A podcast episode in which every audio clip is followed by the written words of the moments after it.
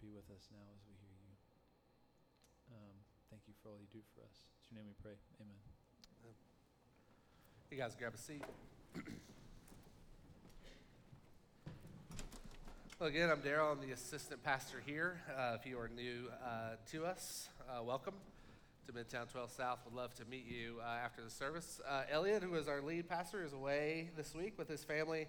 Uh, they're up in Chicago doing whatever they do. Uh, and so this morning we are uh, entering into uh, this Advent season, uh, entering into a time where we look and, uh, and wonder and wish and hope uh, with this glorious anticipation of what Christmas season means. We're coming off of Thanksgiving, we're coming off of the Thanksgiving holiday, the Thanksgiving weekend, and I trust that your Thanksgiving went well. Mine was terrible. I'll tell you why. Um, my wife is like super sick. She has the like the mega flu or whatever it is. Um, and so I saw her for about five hours all week. She's been, uh, she's been terribly sick. Uh, and so I was with my son, who is one year old, and he's a delight when he's not sick, but he was also sick. Uh, and so uh, our Thanksgiving plans got ruined. I had Steaksgiving by myself. Um, I, I, grilled a steak, and I made this sweet potato casserole that I found online, and it was terrible. Uh, so I just sat there and just commiserated with myself and my dog. Um, but thankfully, I don't know, they're on the mend. Uh, what that means, though, is that there wasn't a lot of time to work on uh, the sermon this morning, so I don't know what you're going to get. I don't know what's going to come out of my mouth. Uh, there might be some cuss words written down in here. I don't know what's happening. Uh, but we are uh, we're going to trust and, and, and hope that uh, the Lord will meet us, that He will, that he will meet us in this time, in this season. as we enter into Advent, and what Advent means, kind of literally, is appearing. It means uh, you, are, you are waiting for something to appear. Um, in the Christian context, in our context, obviously, this is the appearance of the Messiah, the appearance of the promised one. Um, and so, this Advent season that kind of lands on the church calendar near the end of the year, uh, sort of coinciding with how daylight savings time falls back and everything kind of slows down because it gets dark so much earlier. You're, you're kind of thrust into this place where you, uh, you sort of have to stop a little bit uh, Advent does that for us um, as we see and, and, and look all through Scripture from Genesis uh, to the appearance of Jesus in the Gospels, uh, what uh, the story that God has written says about us and what it says about Jesus. Uh, and so, as a movement for Midtown uh, Fellowship, we are looking at so, so, some of the characters that played a part in the Christmas story. So, you're not getting a true Advent. So, if you want that, you go somewhere else for the next four weeks. We'll see you in January.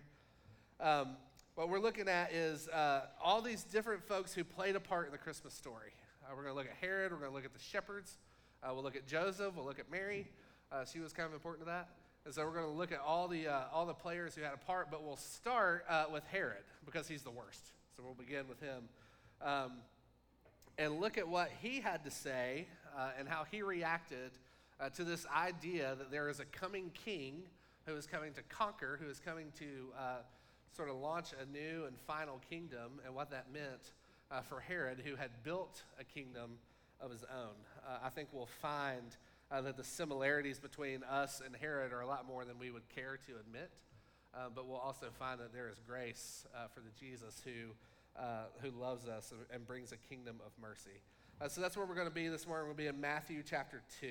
Um, if you have a copy of the scriptures, it'll also be on the screen. Uh, we're going to bounce around a little bit um, all throughout chapter 2, but mostly camping out in 1 through 8 and then 13 through 20. So let's give our attention to the reading of God's holy word.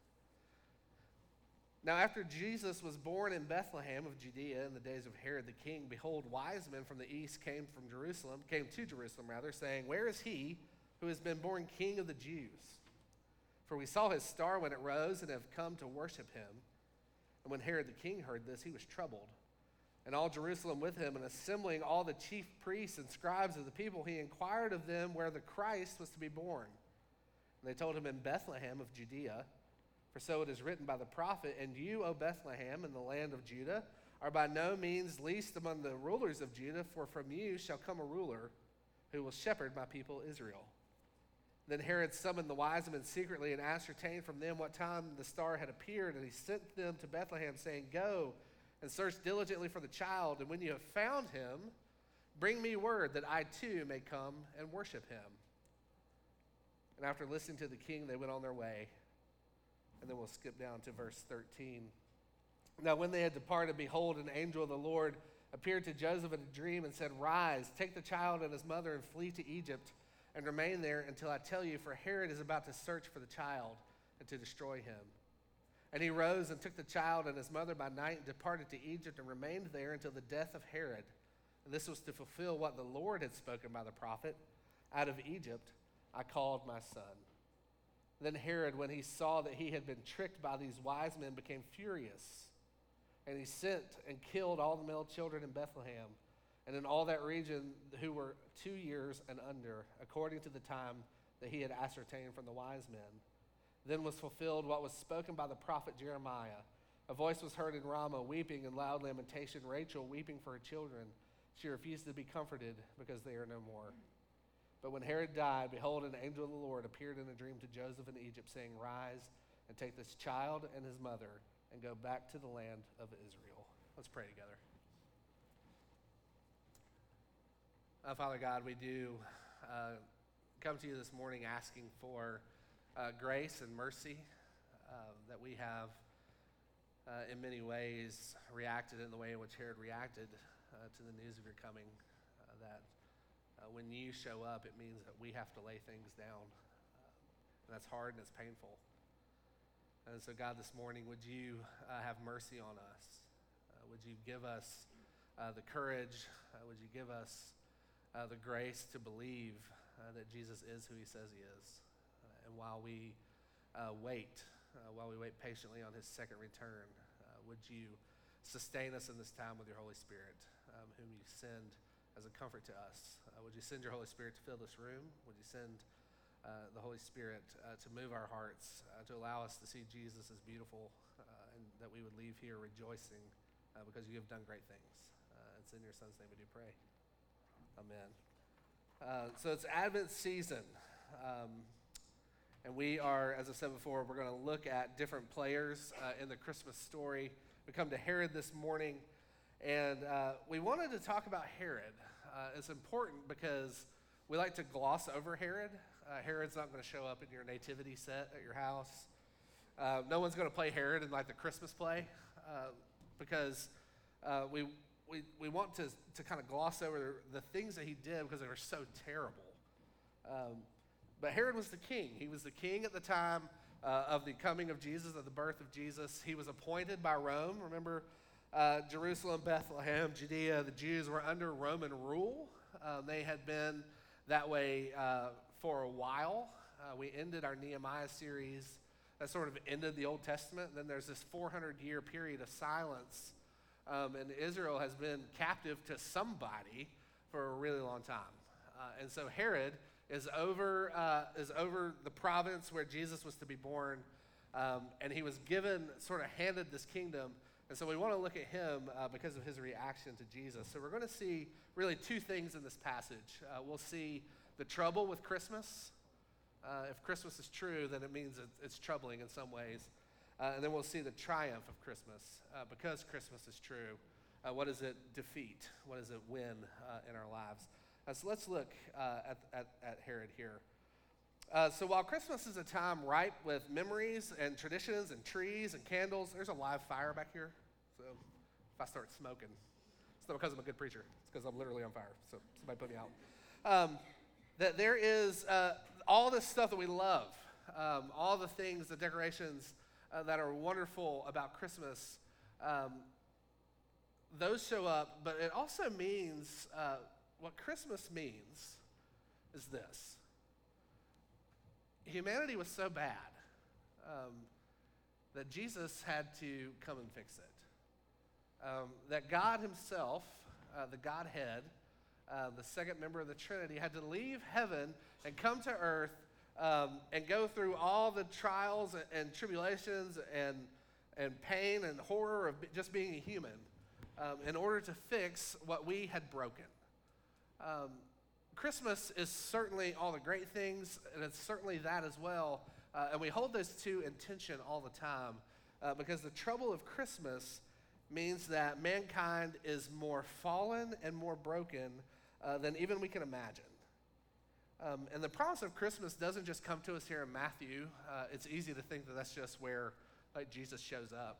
Uh, but we see God the Son, God the Father, God the Holy Spirit uh, all the way back in the book of Genesis. Uh, that when uh, the Trinity has existed together forever um, in perfect harmony and in perfect relationship and in perfect union, uh, and God starts to create things in Genesis 1 where he makes the fish of the sea and the birds of the air, and he separates uh, water from dry land. Uh, he has the animals and he puts them there. Um, he says all those things are very good. Then he creates Adam. Um, and he says that's very good, but what he says isn't good is that Adam is alone. And so he creates Eve uh, to be a helpmeet for him. Um, and then they have Adam and Eve, and God says this is very good, that the things that he's created is now very good. Kind of the crown jewel of his creation being uh, man and woman and their relationship together. Uh, and then we see just a couple chapters later in Genesis 3 uh, that the serpent comes in, uh, Satan, who is disguised as a serpent, comes in and tricks Adam and Eve uh, by making them question God's goodness to them. Adam and Eve, did God really say you couldn't have that? Um, this must mean he's holding out on you. It must mean that he doesn't have good for you. And they kind of fall and, sub- and submit themselves uh, to the schemes of the devil. Uh, and then there is what we call the fall of mankind that happens. And uh, in all that, in all the sadness and the chaos that is kind of, bre- kind of born and bred out of that, uh, because sin has now entered into the world, uh, God makes a promise in the midst of all these curses that he makes. Uh, so he's cursing the devil for what he did. Uh, and he tells Satan that there's going to come a day that someone who is born of the seed of the woman, of the line of Eve, is going to come and crush his head. Uh, and so creation and mankind and humanity and God's people and all of us have been waiting ever since that promise was made in Genesis chapter 3, which is the first gospel presentation, uh, that there's going to come a Messiah who's going to come and stamp out death and stamp out evil. Uh, God's people have been waiting ever since. And then we get Noah, and we think maybe he's the guy who can do this, and he fails. Uh, we get Abraham and think maybe he's the guy who can fix this, and he fails. Uh, the greatest and probably closest that Israel ever thought they could get was King David, and he really messed up. And, and so, all these folks who are rising to power and prominence, uh, who we think, oh, this might be the Messiah, this might be the chosen one, Israel puts all their hope in King Saul. They put their hope in David, they put their hope in the judges. Uh, and all those things fail, and then we enter into the time of the prophets, like we just saw with Nehemiah, um, who maybe Nehemiah is the one who can fix this, and Nehemiah couldn't fix it.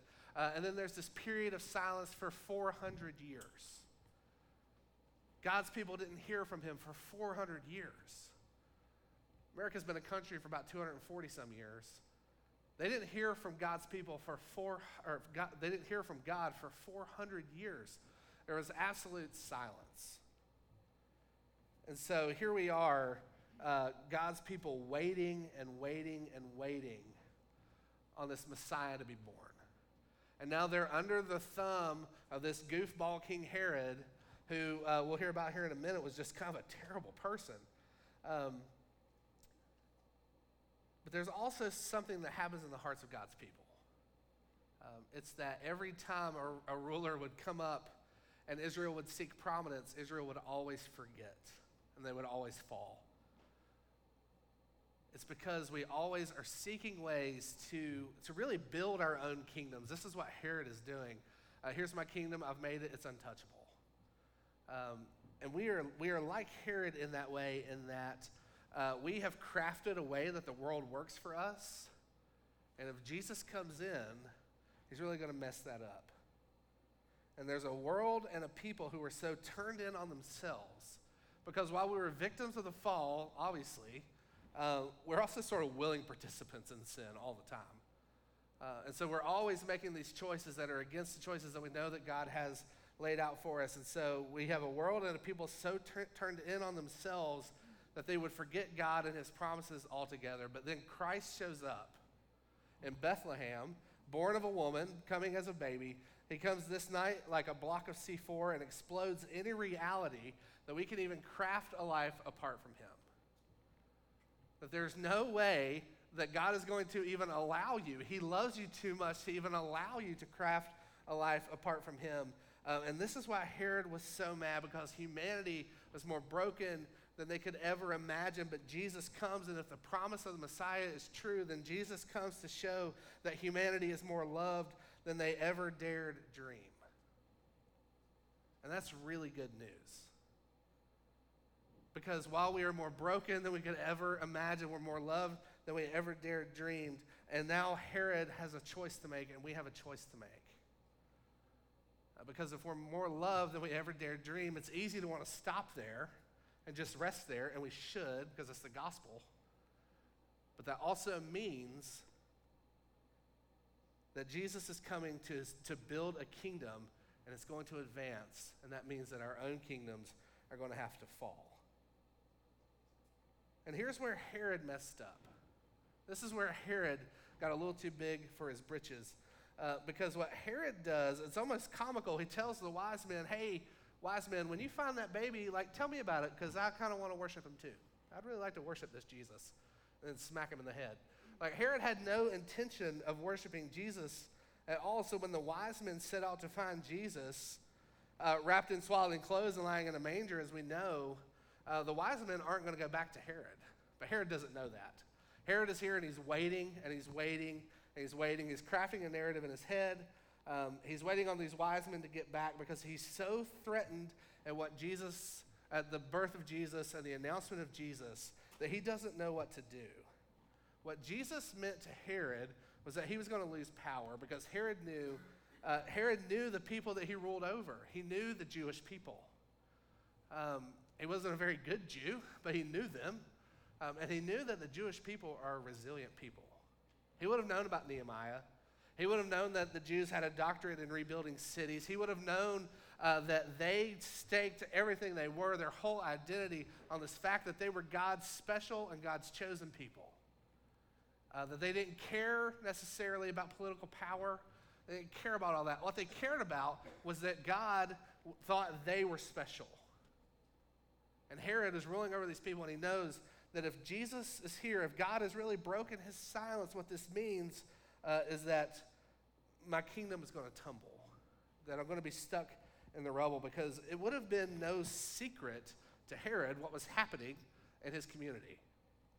That when Elizabeth gets born with John the Baptist, and she's way too old to have kids. Uh, and so this barren woman gets uh, pregnant, and now she's going to have a baby. And then there's this virgin who showed up, and she's pregnant, and she's going to have a baby. Uh, he would have known about the rumblings that were taking place in Bethlehem, um, these quiet explosions of grace that were happening all around him, and it would have upended his security and laid waste to his significance. And if Jesus were to be king, this meant that Herod was to be king no longer. And the mistake that Herod made is a mistake that we make all the time. Herod made the mistake of thinking that Jesus wanted political power. Herod made the mistake of thinking uh, that Jesus was coming for his throne. He wasn't coming for his throne to be uh, the one who just sits there and like rules over Israel, like geopolitically. Um, Jesus is coming for far more than Herod's throne. And the way that we're like Herod, um, it raises the question that we have to ask is who is this Jesus to us? Who is this Jesus that uh, was born in a manger that came to launch this revolution throughout the world? This Jesus who is going to turn hearts and cities and towns upside down, eventually turning the world upside down with this adoptive love of God the Father. How does this Jesus impact our daily lives? How does that Jesus that we just heard about, the Jesus that we read about, the Jesus that Herod was so threatened by, uh, how does that Jesus uh, impact your Thanksgiving weekend? How does he impact the Christmas weekend that's coming up? How does he impact um, what you're doing right now? Uh, because uh, while Herod thought that Jesus was coming for his throne, uh, Jesus was coming for hearts, and Jesus is coming for souls. And Jesus is coming to redeem the world and restore broken places and redeem broken people. Uh, and that Jesus isn't like the nice guy Jesus that we throw up. Um, here's what N.T. Wright says about Jesus, about the incarnation. How can you live with this terrifying thought that the hurricane has become human, that fire has become flesh, that life itself became life and walked in our midst? Christianity either means that or it means nothing. It's either the most devastating disclosure of the deepest reality of the world or it's nonsense. It's a bit of deceitful play acting, it's a sham. Most of us, unable to cope with saying either of those things, condemn ourselves to live in the shallow world in between. The trouble with Christmas is that we either need to crown Jesus as king or we kill him as a criminal. Those are the only two choices that are available to us. For Herod, this choice was very clear because when the wise men ghosted him, Herod did what Herod always does he killed somebody. Uh, we see in Roman records all over the place uh, that Herod was not a nice guy. Uh, Herod had his own family killed, he had his own wife killed, he had his kids killed. Uh, there's a report that on the day that he died, he, he ordered an execution uh, of over 350 Jews uh, on the day that he died. And so Herod was bloodthirsty, he was insecure. And so um, what Herod does is he's like, okay, wise men, you're going to ghost me. Here's what I'm going to do I'm just going to kill every baby that's under two years old. Every male kid under two in this town, I'm going to kill them. Uh, and that'll get rid of that Jesus. Uh, that'll get rid of him. Um, Bethlehem wasn't big. this sounds like I'm going to justify baby murder, but that's not the case. Uh, Bethlehem wasn't a big city, it wasn't a big town. Uh, but this would have meant that he would have killed about 30 or 40 babies. This was nothing to Herod. Um, and Herod really is no different from us. I'm not saying you're going to go out and kill 30 or 40 babies. I hope you don't. Please don't. Um, but how we're like Herod is this Herod had his kingdom and what he thought it should look like. And then this kingdom that Jesus is going to usher in doesn't look like that. And they're going to rub up against each other, and somebody's got to give. Something's got to give. And Herod wasn't willing to be the one to do that. Herod gets so crazy about, about keeping his own kingdom that he kills his family. He kills babies and doesn't care. He kills a ton of people. He's, he lies about the wise men. He lies about his intentions. He does everything he can uh, to keep his kingdom values and the kingdom values that are coming in from Jesus uh, as separate as they can be. And when our kingdom values rub against the values that Jesus has, we'll fight, we'll get furious, we'll get mad, we'll stop at nothing to get our way. We'll take verses out of context, we'll ask ourselves, just like the devil asked Adam and Eve at the beginning of all things, did God really say blank? Did God really say that He has a claim over how I spend my money? Did God really say that He has a claim over my sexuality? Did God really say that He has a claim over how I spend my time? Uh, did God really say that I have to look after the poor and not exploit them? Did God really say that I have to do business with integrity? These are all kingdom value questions. And they've been asked since the beginning of time because if God really does have a say in that, then it means that all the areas in my heart that I won't surrender to Jesus belong to Him anyway. That if Jesus is the Lord of all, He's the Lord of all. And that means that He has every right to go into the house of our heart and start turning doorknobs, like you're nosy on at your house. Coming in and start turning doorknobs, going in rooms you don't want Him to go in, flipping over furniture, moving things around, and that He can come in, that Christ can come into our heart and declare that it's demolition day to all the idols that we hold so dear. And we don't want that. I don't want that, and you don't want that because it's painful. And so we shut down, or we deconstruct, or we abandon the faith, or we take our ball and we go home, or we tell God uh, that He can go this far but no further. But if we know anything about how God works, we know that our plans to protect all those things are going to fall. If we know anything about the plans of God, we know that He's going to break through anyway. Herod got angry and he killed a bunch of babies. Our temper tantrums are a lot more classy than that. Our temper tantrums are a lot more intellectual than that. But, uh, but they're tantrums nonetheless. So this Christmas, let's ask ourselves what are the areas in our hearts and in our lives and in our work and our sexuality where we have drawn a line and said that Jesus cannot cross?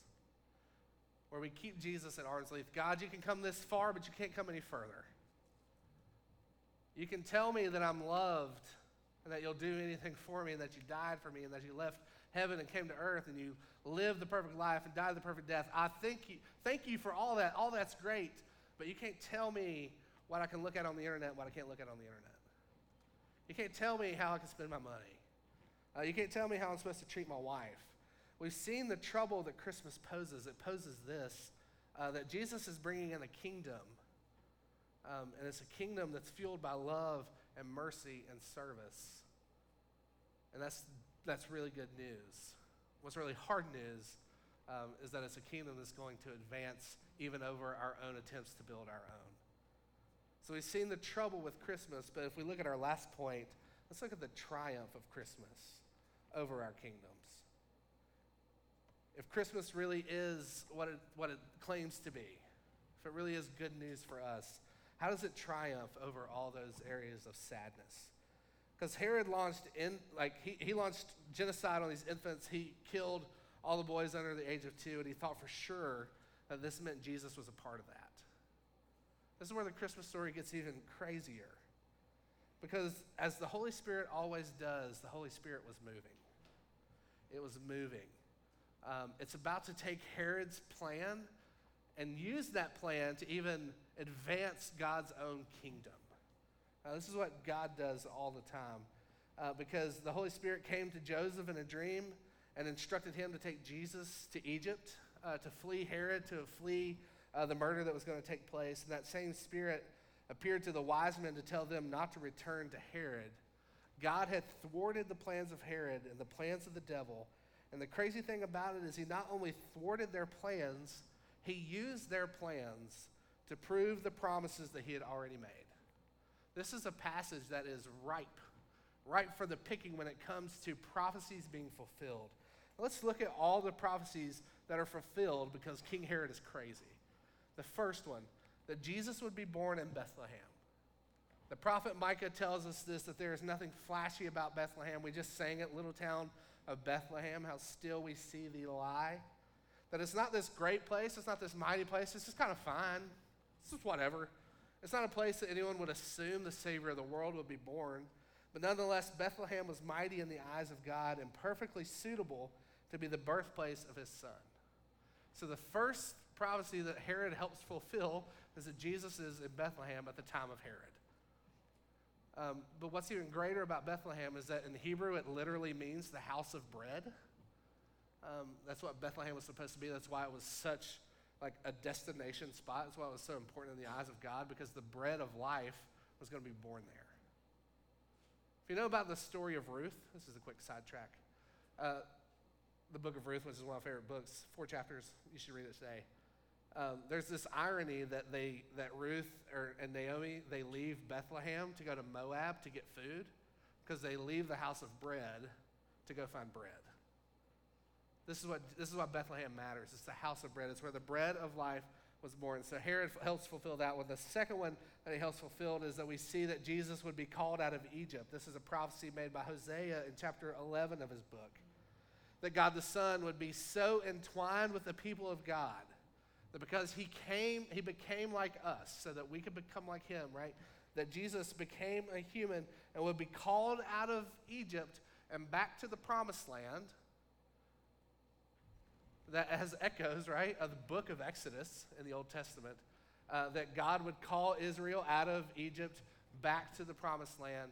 The first Egypt, or rather, the first Israel, terribly disobedient. The second Israel, perfectly disobedient or sorry, perfectly disobedient. That's what I am. Perfectly obedient. That Jesus would be the perfect obedience uh, that Israel was not at the first Exodus. Um, that Jesus is so entwined with his people that God would now look at his people because they're connected to Jesus and say, You're mine. God has two speaking parts in the New Testament. That's it. Both times he's talking about how much he loves his son. This is my son in whom I'm well pleased. And because we're connected to Jesus, God is saying to you, This is my son and my daughter in whom I am well pleased because of the connection that they have to Jesus. And the last prophecy that he fulfills is that Jesus would go to Nazareth. Uh, Matthew writes this, which is kind of tricky because Matthew's a little bit of a liar here. Uh, there's actually no spoken prophecy that, um, that Jesus would be uh, in Nazareth. What Matthew was getting at here is that Jesus would be despised. Because um, we all have a little bit of xenophobia in us. Um, think about where you're from, like where you grew up, and then think about that place you hate. Uh, there's always like your hometown, and then there's like the next hometown that's lame. Um, Nazareth would have been the lame hometown. Uh, Nazareth would have been the place that nobody would want to be from. My friend Les says that the Christmas story would be like saying the Son of God, the hope of the world, lies in a truck stop in Lewisburg, Tennessee. Like that's where, like it's crazy to think that that Jesus would be born in or would be would would claim Nazareth as like the place he would live. Uh, in the in the book of John in chapter one, there's this great story about Nathaniel who's being pursued by Jesus to be a disciple. Um, his brother runs to him and says, "Hey, we found him. We found Jesus, uh, the Messiah of the world, the hope of creation. He's here, and he's from Nazareth." And Nathaniel responds, "Nothing good can come from Nazareth." Jesus is going to be despised. This is what Herod helps us see here. Um, and ultimately, what, Hel- what Herod helps us see, what, what, Herod, what Herod shows us, um, and there's such great beauty in this. What Herod shows us is that there is no evil that God Himself cannot, in the end, turn to our good. Look at all the evil that happens in this passage. There's genocide. Jesus has to flee, his family has to go. Jesus, being a refugee in Egypt, being called back, going to live in the middle of nowhere. None of us would write this story if we were given the pen of creation, and yet Jesus shows us that he not only redeems souls, he redeems our suffering. He redeems your soul and he redeems your suffering. What Jesus shows us, what Christmas shows us, is all those places that his kingdom values rub against the values uh, of our, our kingdom that we're trying to build. All those places aren't beyond redemption. That there's hope for us. That there's only two places where hope is dead it's in hell, where hope is abandoned, and it's in heaven, where hope is realized. So as long as we're here, as long as we're on earth, as long as we have breath, then there's hope and redemption for our stories. The sexual history and the mistakes that you've made, even this week, are not beyond redemption. The suffering of having to surrender your desires to remain in God, to remain in line with God's sexual ethic, that suffering has a bottom, but God's grace does not. All those times that we wish our crazy uncle would be quiet. All those times that we wish we were somewhere else. That we wish our life looked differently than the way it looks. Uh, Jesus is offering redemption in those areas, those areas where have, where we have exploited the poor, where we have exploited the powerless for our own gain, that even those areas can be redeemed. It happened for Zacchaeus. He was a wee little man, whatever that means. And ultimately, all of those areas that you hate about yourself, all the sin that so easily entangles us, that trips us up, that shoves us in a locker, that steals our lunch money, that sin and the devil behind that sin will one day meet its end. That's what Christmas is about. There's the trouble of Christmas, that it means we're going to have to lay aside some things. Uh, there's the triumph of Christmas that shows us those things that we laid aside are going to be put to death, and we, and we can live with and see and behold the beauty of Jesus. The beauty of Christmas is that we can lay all our deadly doing down. We can lay our achievements down. Uh, that we can lay all those areas where we have said, Jesus, you can't come any further. We can then come to Jesus with open hands and say, Take this. I'm protecting, the things I'm protecting are trying to kill me. The things I'm protecting are not what you have for me. So, Jesus, come and take those away. To allow our kingdom to crumble, to tumble, to topple, and then to join Jesus in the efforts of building his kingdom through submission and love and mercy, because that's where freedom is found. It's not found in trying to protect our own little world, uh, it's found in submitting our world uh, to the creator of the world. There's hope for us. There's hope for us in this Advent season. And as we look at the Christmas story, let us pray that our eyes be open to the wonder and the magic of Christmas yet again. Let's pray it together. Uh, King Jesus, we are undone by your goodness to us, uh, that you would uh, be so kind and so merciful to us, uh, to allow us uh, communion with you. Uh, that God the Father, who authored this plan, this crazy, crazy plan that you would be born of a virgin, that you would be homeless, that you would be poor, that you wouldn't have a place to lay your head, uh, that you'd go through puberty, that you'd grow up, um, that you would die a death uh, that was meant for us, uh, so that we might live for you, and that you would heal brokenness, that you would bind up the brokenhearted, uh, that you would uh, allow the deaf to hear and the lame to leap. Uh, these explosions of grace that we don't even know that you're doing, Lord, we are thankful for that. Uh, and so, Jesus, as we enter into a time of singing yet again and a time of uh, hearing your word spoke over us, uh, would you quiet and calm our hearts uh, to allow us to see you, to see you more fully, uh, until that day in which we see you perfectly? Uh, it's in your son's name we do pray. Amen.